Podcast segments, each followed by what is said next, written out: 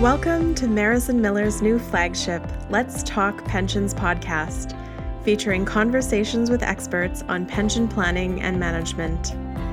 We discuss the state of pensions, why the environment is changing, and the crucial thinking around generational equality. We also discuss topics such as leadership, the will to manage, and taking a business-minded approach to pensions. Let's Talk Pensions podcast is a Marrison Miller Open Pension initiative. And now, on to our guest.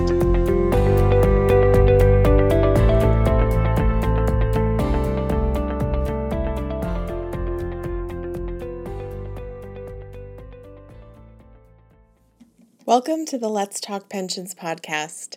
Today's guest is Dianne Verschuere. Dianne has 35 years of diverse and progressive experience in all facets of the pension and capital accumulation realm. She is a strategic thinker, operational leader, and change agent who has made significant contributions to the business practices of various consulting and actuarial firms, mutual fund companies, and insurers to deliver superior client service. With her culmination of experience, Dianne assists companies through a disciplined approach to manage their CAP programs, develop processes, and ensure governance standards are met. She acts as a resource assisting plan sponsors to develop innovative and successful retirement programs to meet both their corporate and employee needs.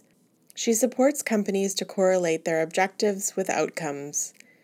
In an article where she was interviewed as an inspiration, she was quoted, "The key is to inspire people, understand their objectives, and help them expand their vision to achieve their goals." To balance her strength as a business professional, Dianne has also achieved certifications as a life coach, personal trainer, yoga instructor, and engages in motivational speaking, supporting young entrepreneurs and women in business. Hi, Dianne. Welcome to our show. Good morning, Brianne. How are you today? It's a beautiful day. Snow's not on the ground yet. Great. I love it when the snow's not around. I'd like to start off with asking you about your career and journey into the pension industry. It's been a long career. So it started about 35 years ago, and it's been like the best journey. I've experienced so many roles, from operations manager, client service, consultant, and RVP. And, in the focus of all these roles, I've been able to contribute to growth and evolution of businesses. And when I did that, that also contributed to the growth and evolution of myself and my skills and my business acumen. So it's been, like I said, a wonderful experience. Great. Did you start off in the pension industry?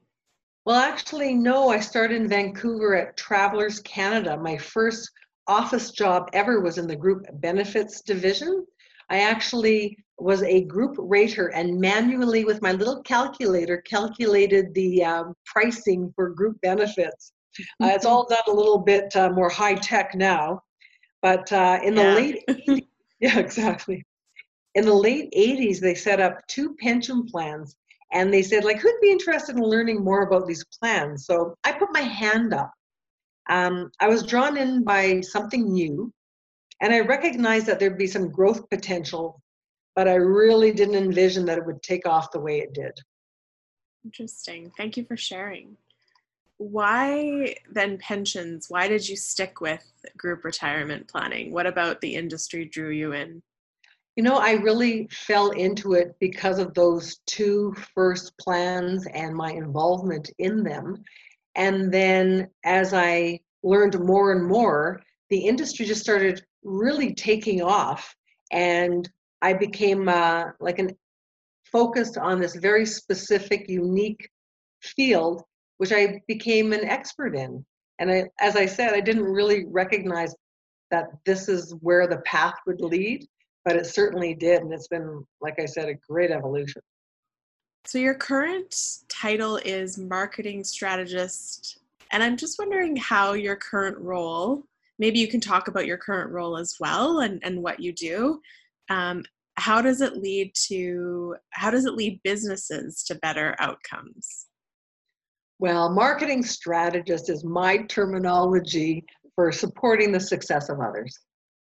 My goal is to share all that I've had the privilege to learn with business owners, entrepreneurs, HR specialists, and employees, and really be their resource to initiate positive change.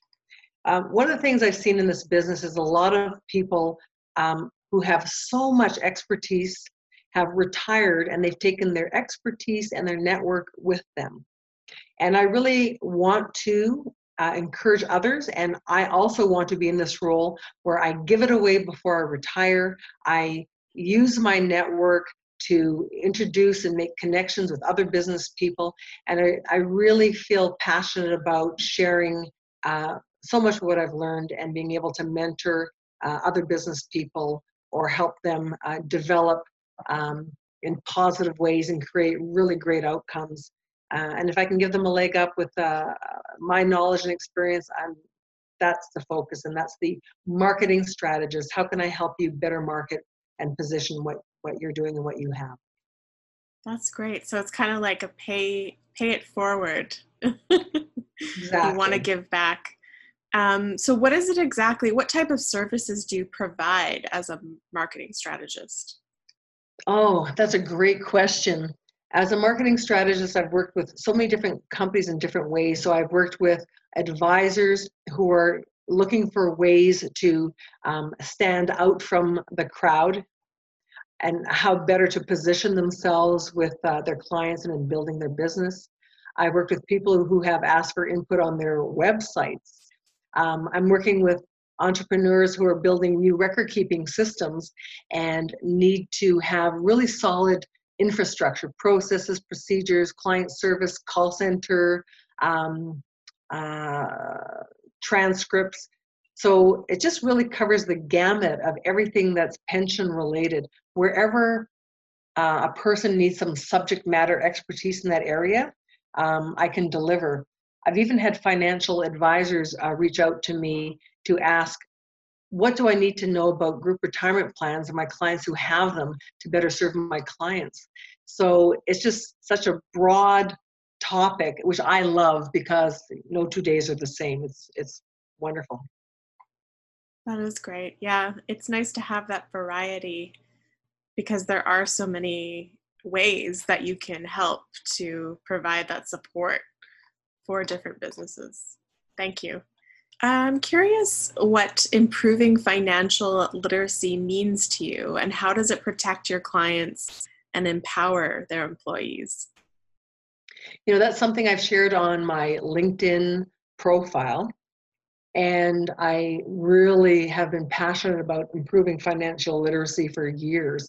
And it's because it equips people, and I'm talking people like employees, plan sponsors, retired people, with the information they need to better negotiate investment fees and raise service expectations. In my experience, the majority of individual investors and employers who sponsor group retirement plans don't understand how much they're paying or what's included in their fees. And most often their fees include a service that's frequently not documented, agreed upon, understood, or delivered.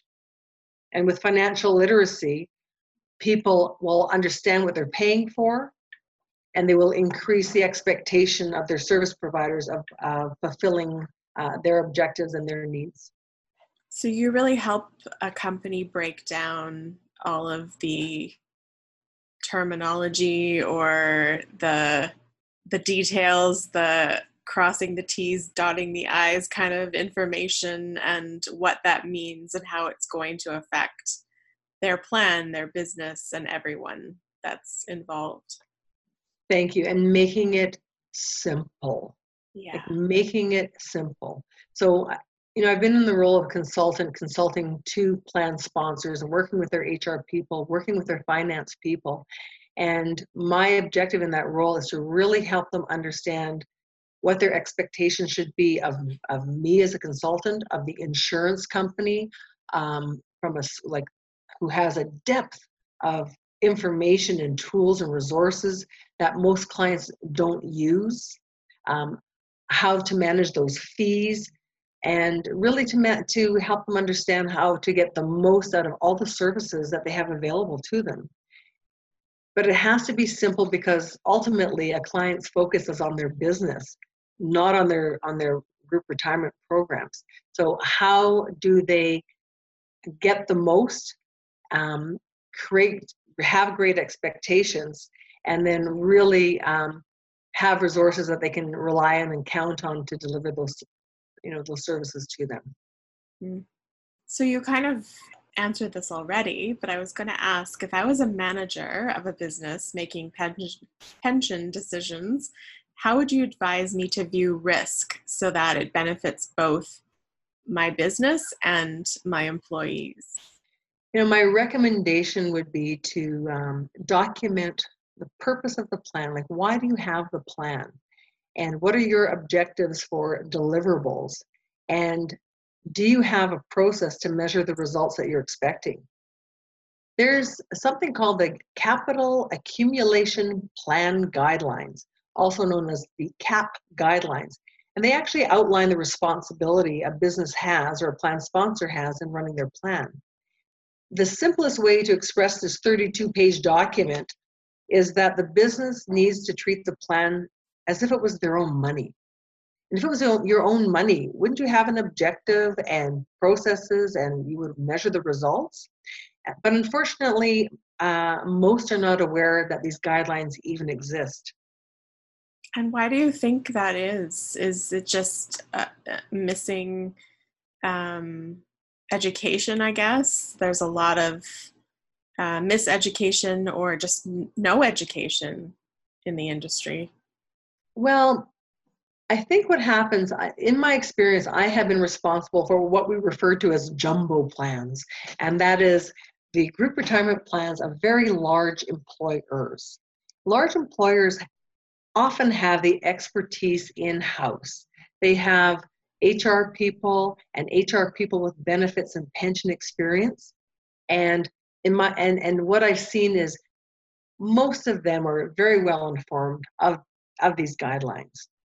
But it's the small and mid-sized clients where the HR person is responsible for hiring, office management, payroll, benefits, pension.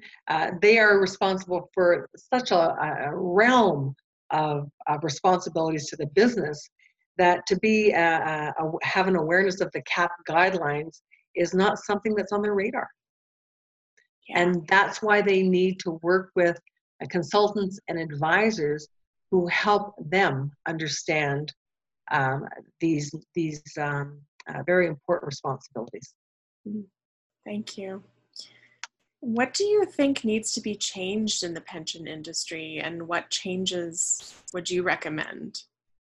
I think we need to do a better job of educating our clients so that they're confident in the decisions they make, and of course provide full fee transparency.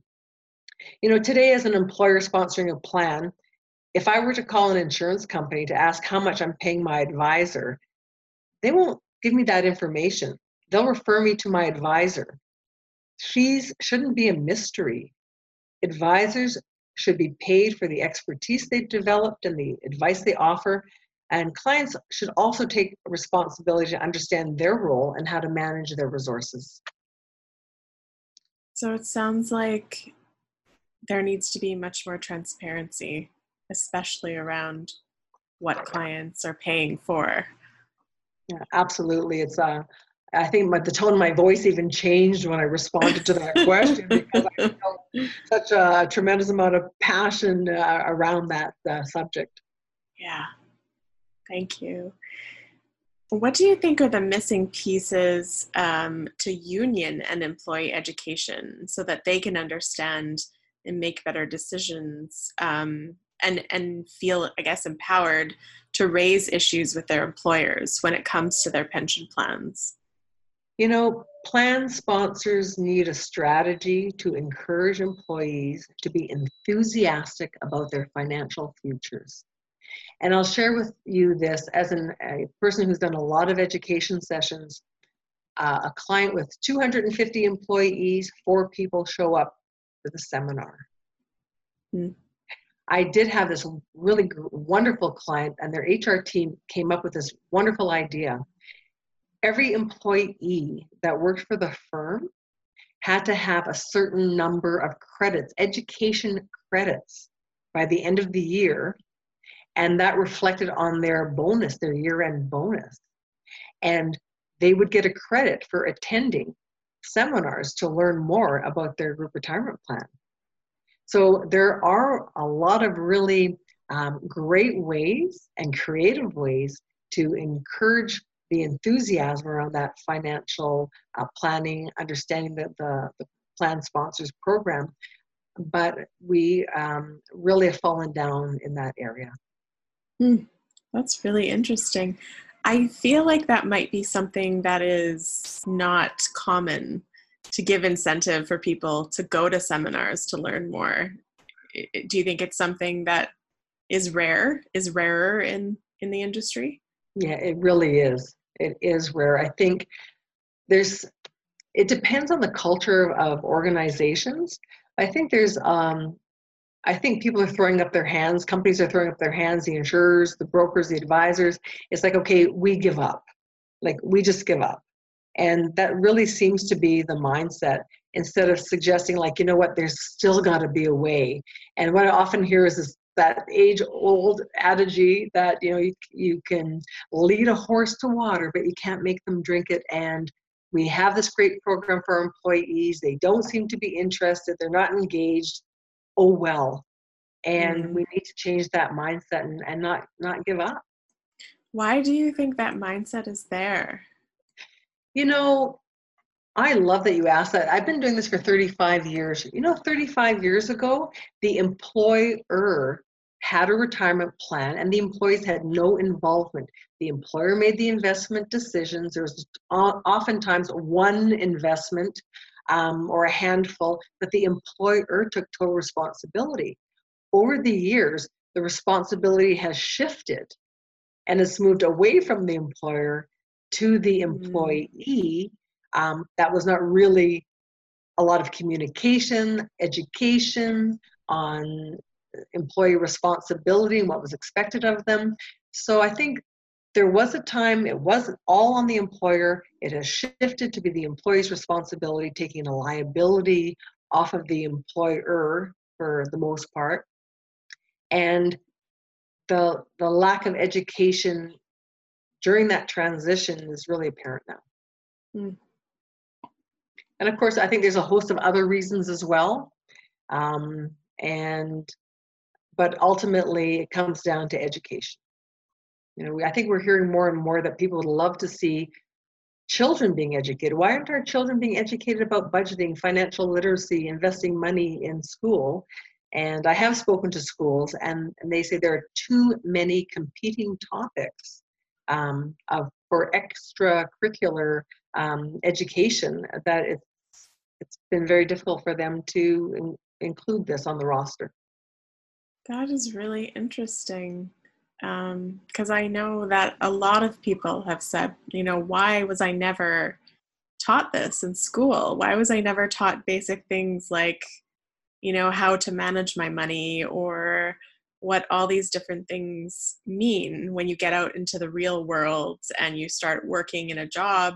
And for most people, that's for a company or a corporation. And I know that, yeah, that's interesting that they say it's competing, because I know that a lot of people would have liked that to be in their education. And when you think about what it's competing with, like when you went to school, Brianne, did you learn about the laws, like the laws that as they apply to you? Did you learn about how to work with banks, or how to negotiate with a bank, or how to get a mortgage? Like, there's so many basic things, and what our rights are, what's the Employment Act. There's so many things that we need to know to, you know, just manage our lives, that we don't learn. And then if we aren't learning them from our parents, we have to learn this on our own. And I think if you sat down and made a list of all the things that would have been beneficial to you to have learned in school, you'll recognize that list is really long.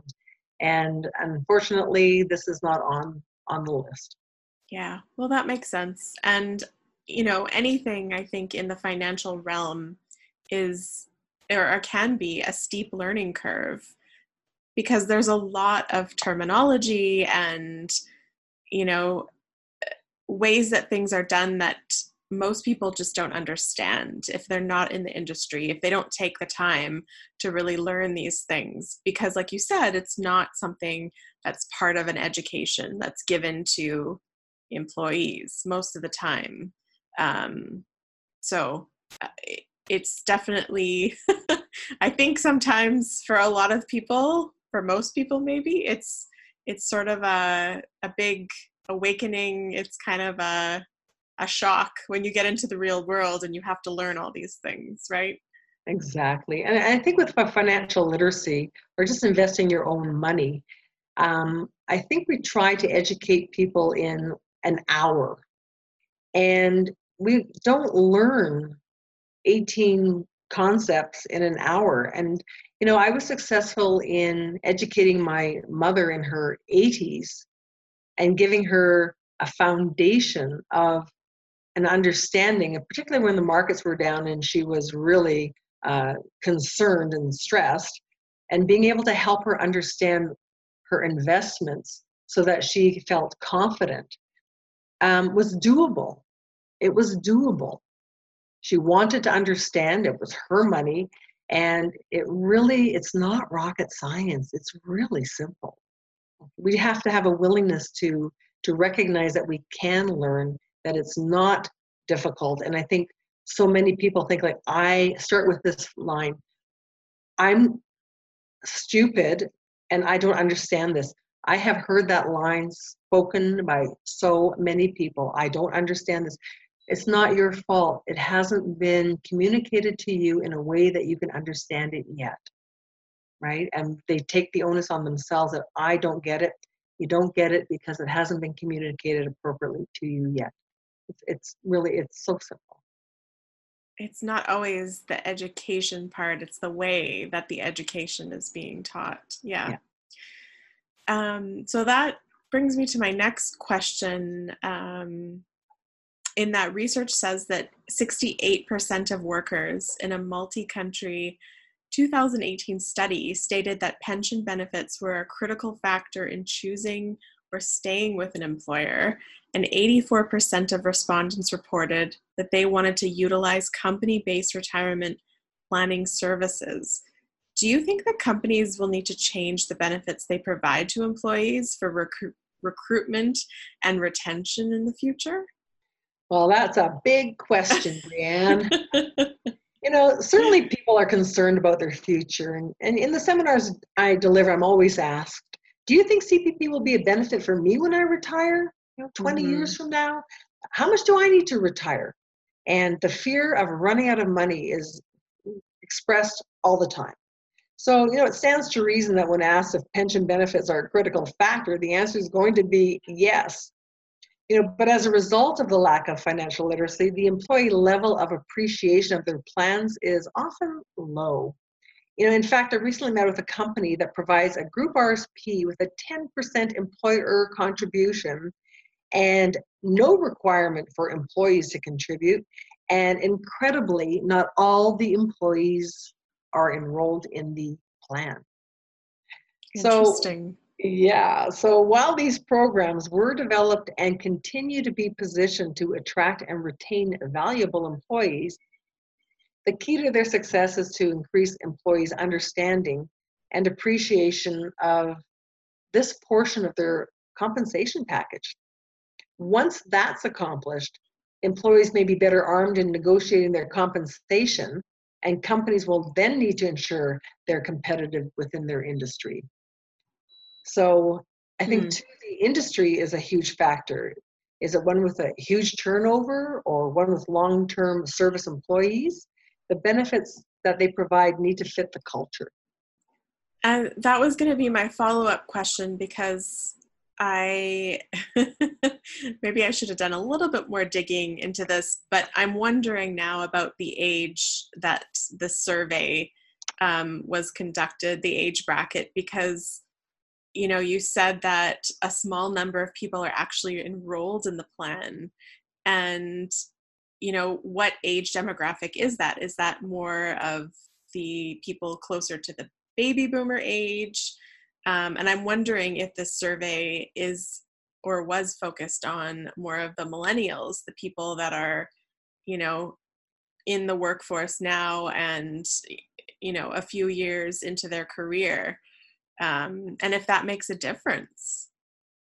You know, it really does. I recently worked with this client who has a 5% match in a pension plan. Well, the pension plan means that the employee cannot take the money out.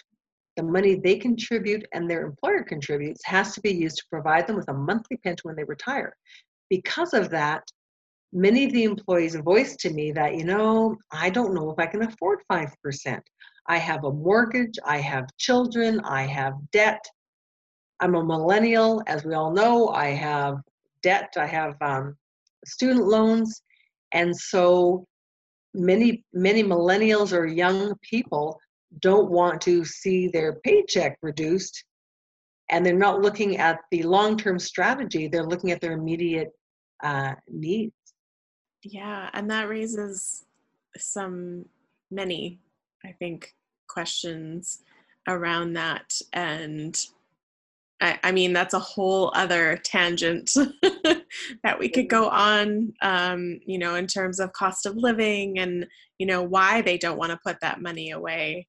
I know for myself, it's difficult to put money away when, you know, there's so many things competing for your income and what you need to spend it on. So there's just so many layers to all of this, isn't there? There is. And, you know, I have to share this with you because you just brought this to my mind, is that we haven't found a really great way to communicate to young people that makes it about them, that really helps them understand why this is important to you. And I'm of an age where, you know, I'm you know, 60 years old. I have a lot of life experience, and here's what the message I would give to young people is: the more financially secure you are, the more powerful and confident you feel, the more you're in your career and feeling like, I'm doing this because I want to do this, not because I have to do it. That's good for employers to have those types of people working for them that want to be there and are empowered financially and psychologically. And it all stems from feeling financially secure. Not being financially secure creates a lot of stress. And if we help people understand how that financial security can help them psychologically, mentally, physically, we really haven't communicated that successfully. Thank you. So I think you touched on this a little bit earlier. The Canadian Life and Health Insurance Association announced back in the spring that they decided to withdraw the guideline for advisor fee disclosure for group benefits and group retirement services. I know you had mentioned that companies are not required to disclose those fees, which I think is very interesting. And so why do you think it's important to have transparency in the industry? And how does not knowing advisor fees affect companies when making decisions on benefits and retirement plans?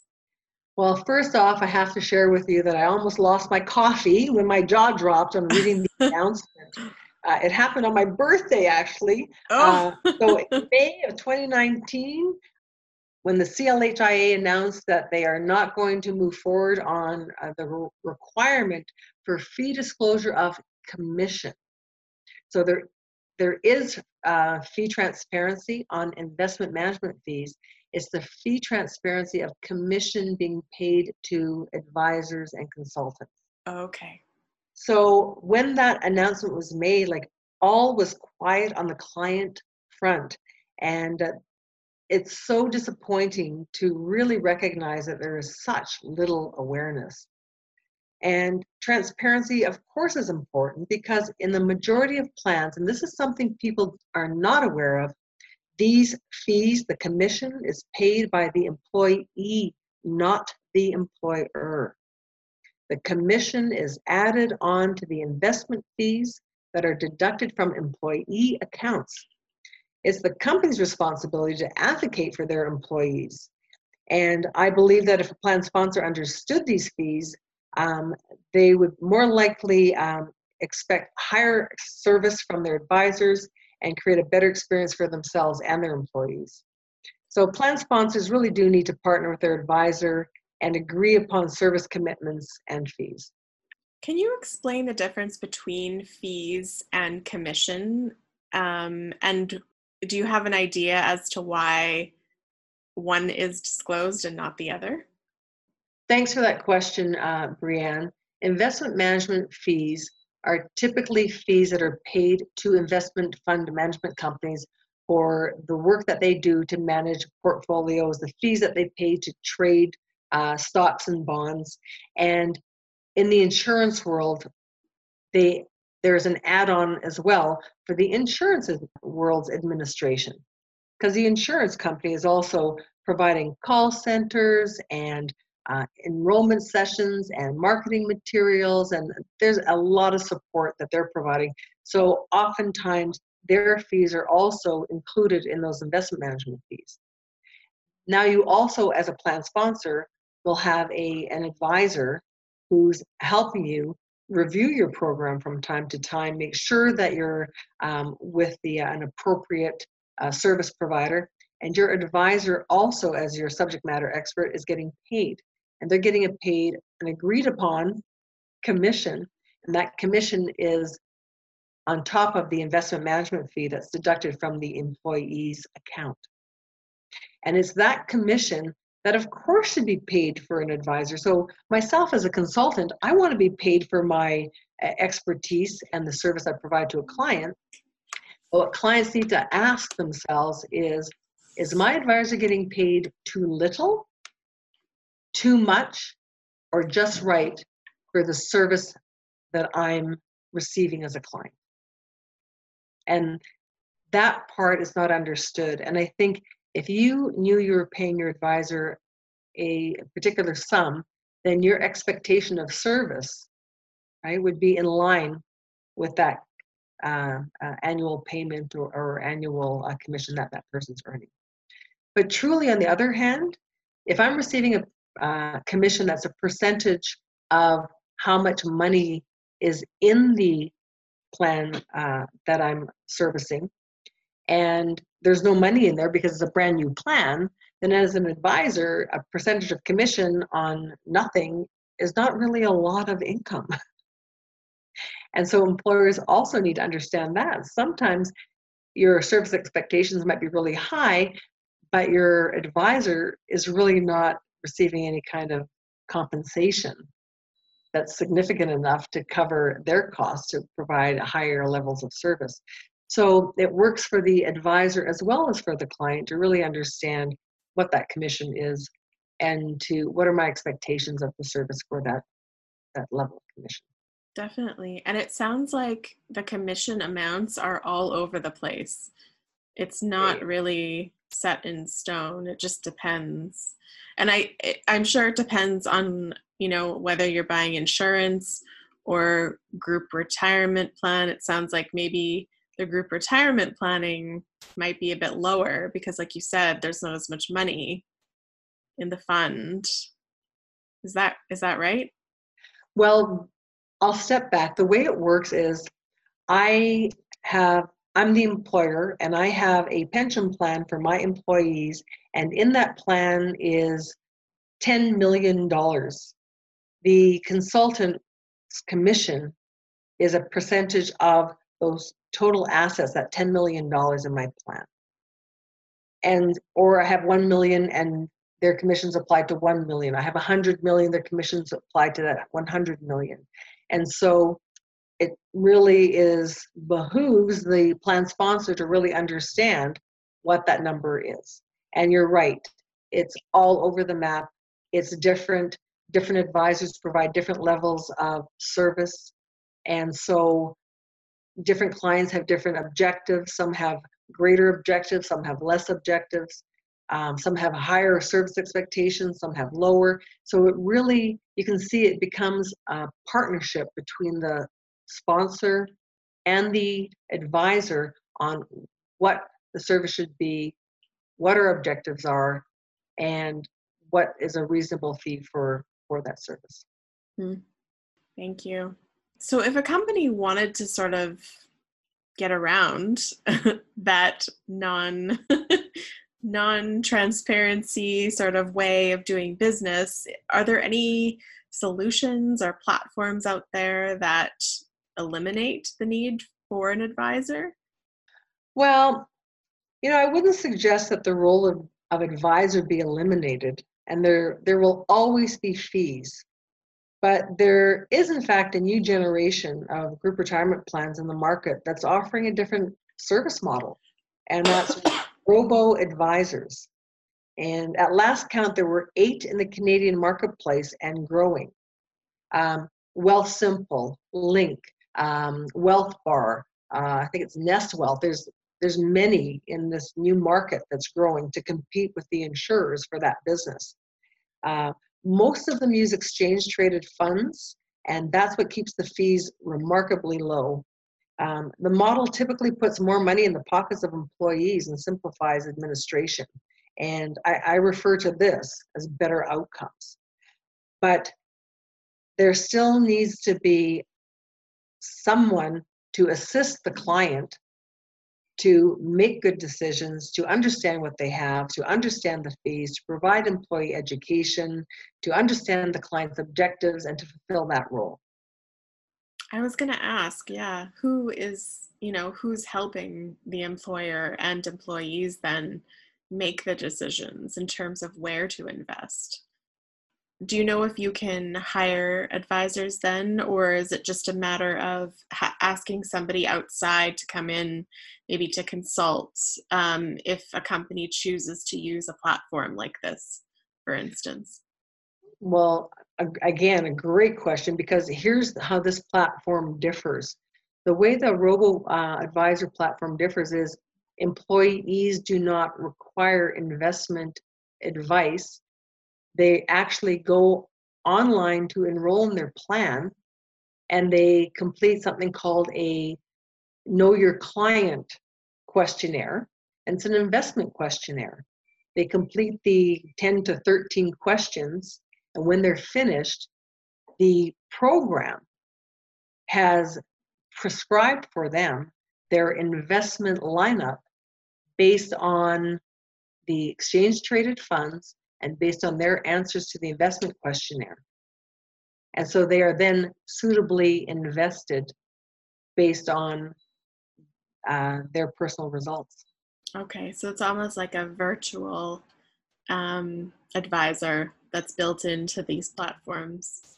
Yeah, and you can see how for the millennials, that this is the way that they do business. This is the way that they reach out into the marketplace. It's a really good fit.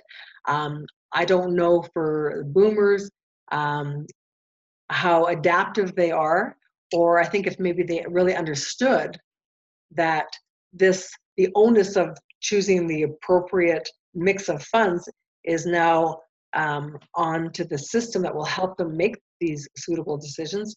I think that would be really helpful. We see so many employees that are not suitably invested. So while the advisors and really the advisors in the current group plans aren't providing individual investment advice to employees, they're providing a service to the plan sponsor for oversight of the entire program. So overall, you know, when you look at this fee situation, or I should say commission situation, and in terms of the education in the pension industry, do you think there's enough transparency happening there overall? Well, no, there's not. And there needs to be more conversation and awareness around this issue. Absolutely. Yeah. Well, that's all the questions I have for you, Dianne. I guess I'm also wondering where our listeners can find out more about you and the types of services you provide. Well, it's been a great conversation. Thanks, Brianne. And thanks for asking. My contact information is on LinkedIn, and I really invite people to reach out to start a conversation. I think my role is really one to meet with people, educate them, help them understand. I'm certainly not in the service of providing a consultative role as far as assisting clients with their oversight on their group plans, but I would love to have some conversations to help people better understand what they do have and what their expectations should be. Great, thank you. And I just want to point out that your name, Dianne, is spelled D-I-A-N-N-E. And could you spell your last name in case people want to look you up? We'll also put a link to your LinkedIn profile under the show, in the show notes. But if you could spell that out for them, that would be great. Well, I have a one-of-a-kind surname. It's Verschuere, V as in Victor, E-R-S-C-H-U-E-R-E. And I'm very accustomed to spelling it many times during a day. Perfect. Well, thank you so much for joining us today, Dianne. It's been a great conversation, and we were very happy that you agreed to come on the podcast. Thanks so much, Brianne. Bye for now. Take care. You've been listening to the Let's Talk Pensions podcast, a Marrison Miller Open Pension Initiative.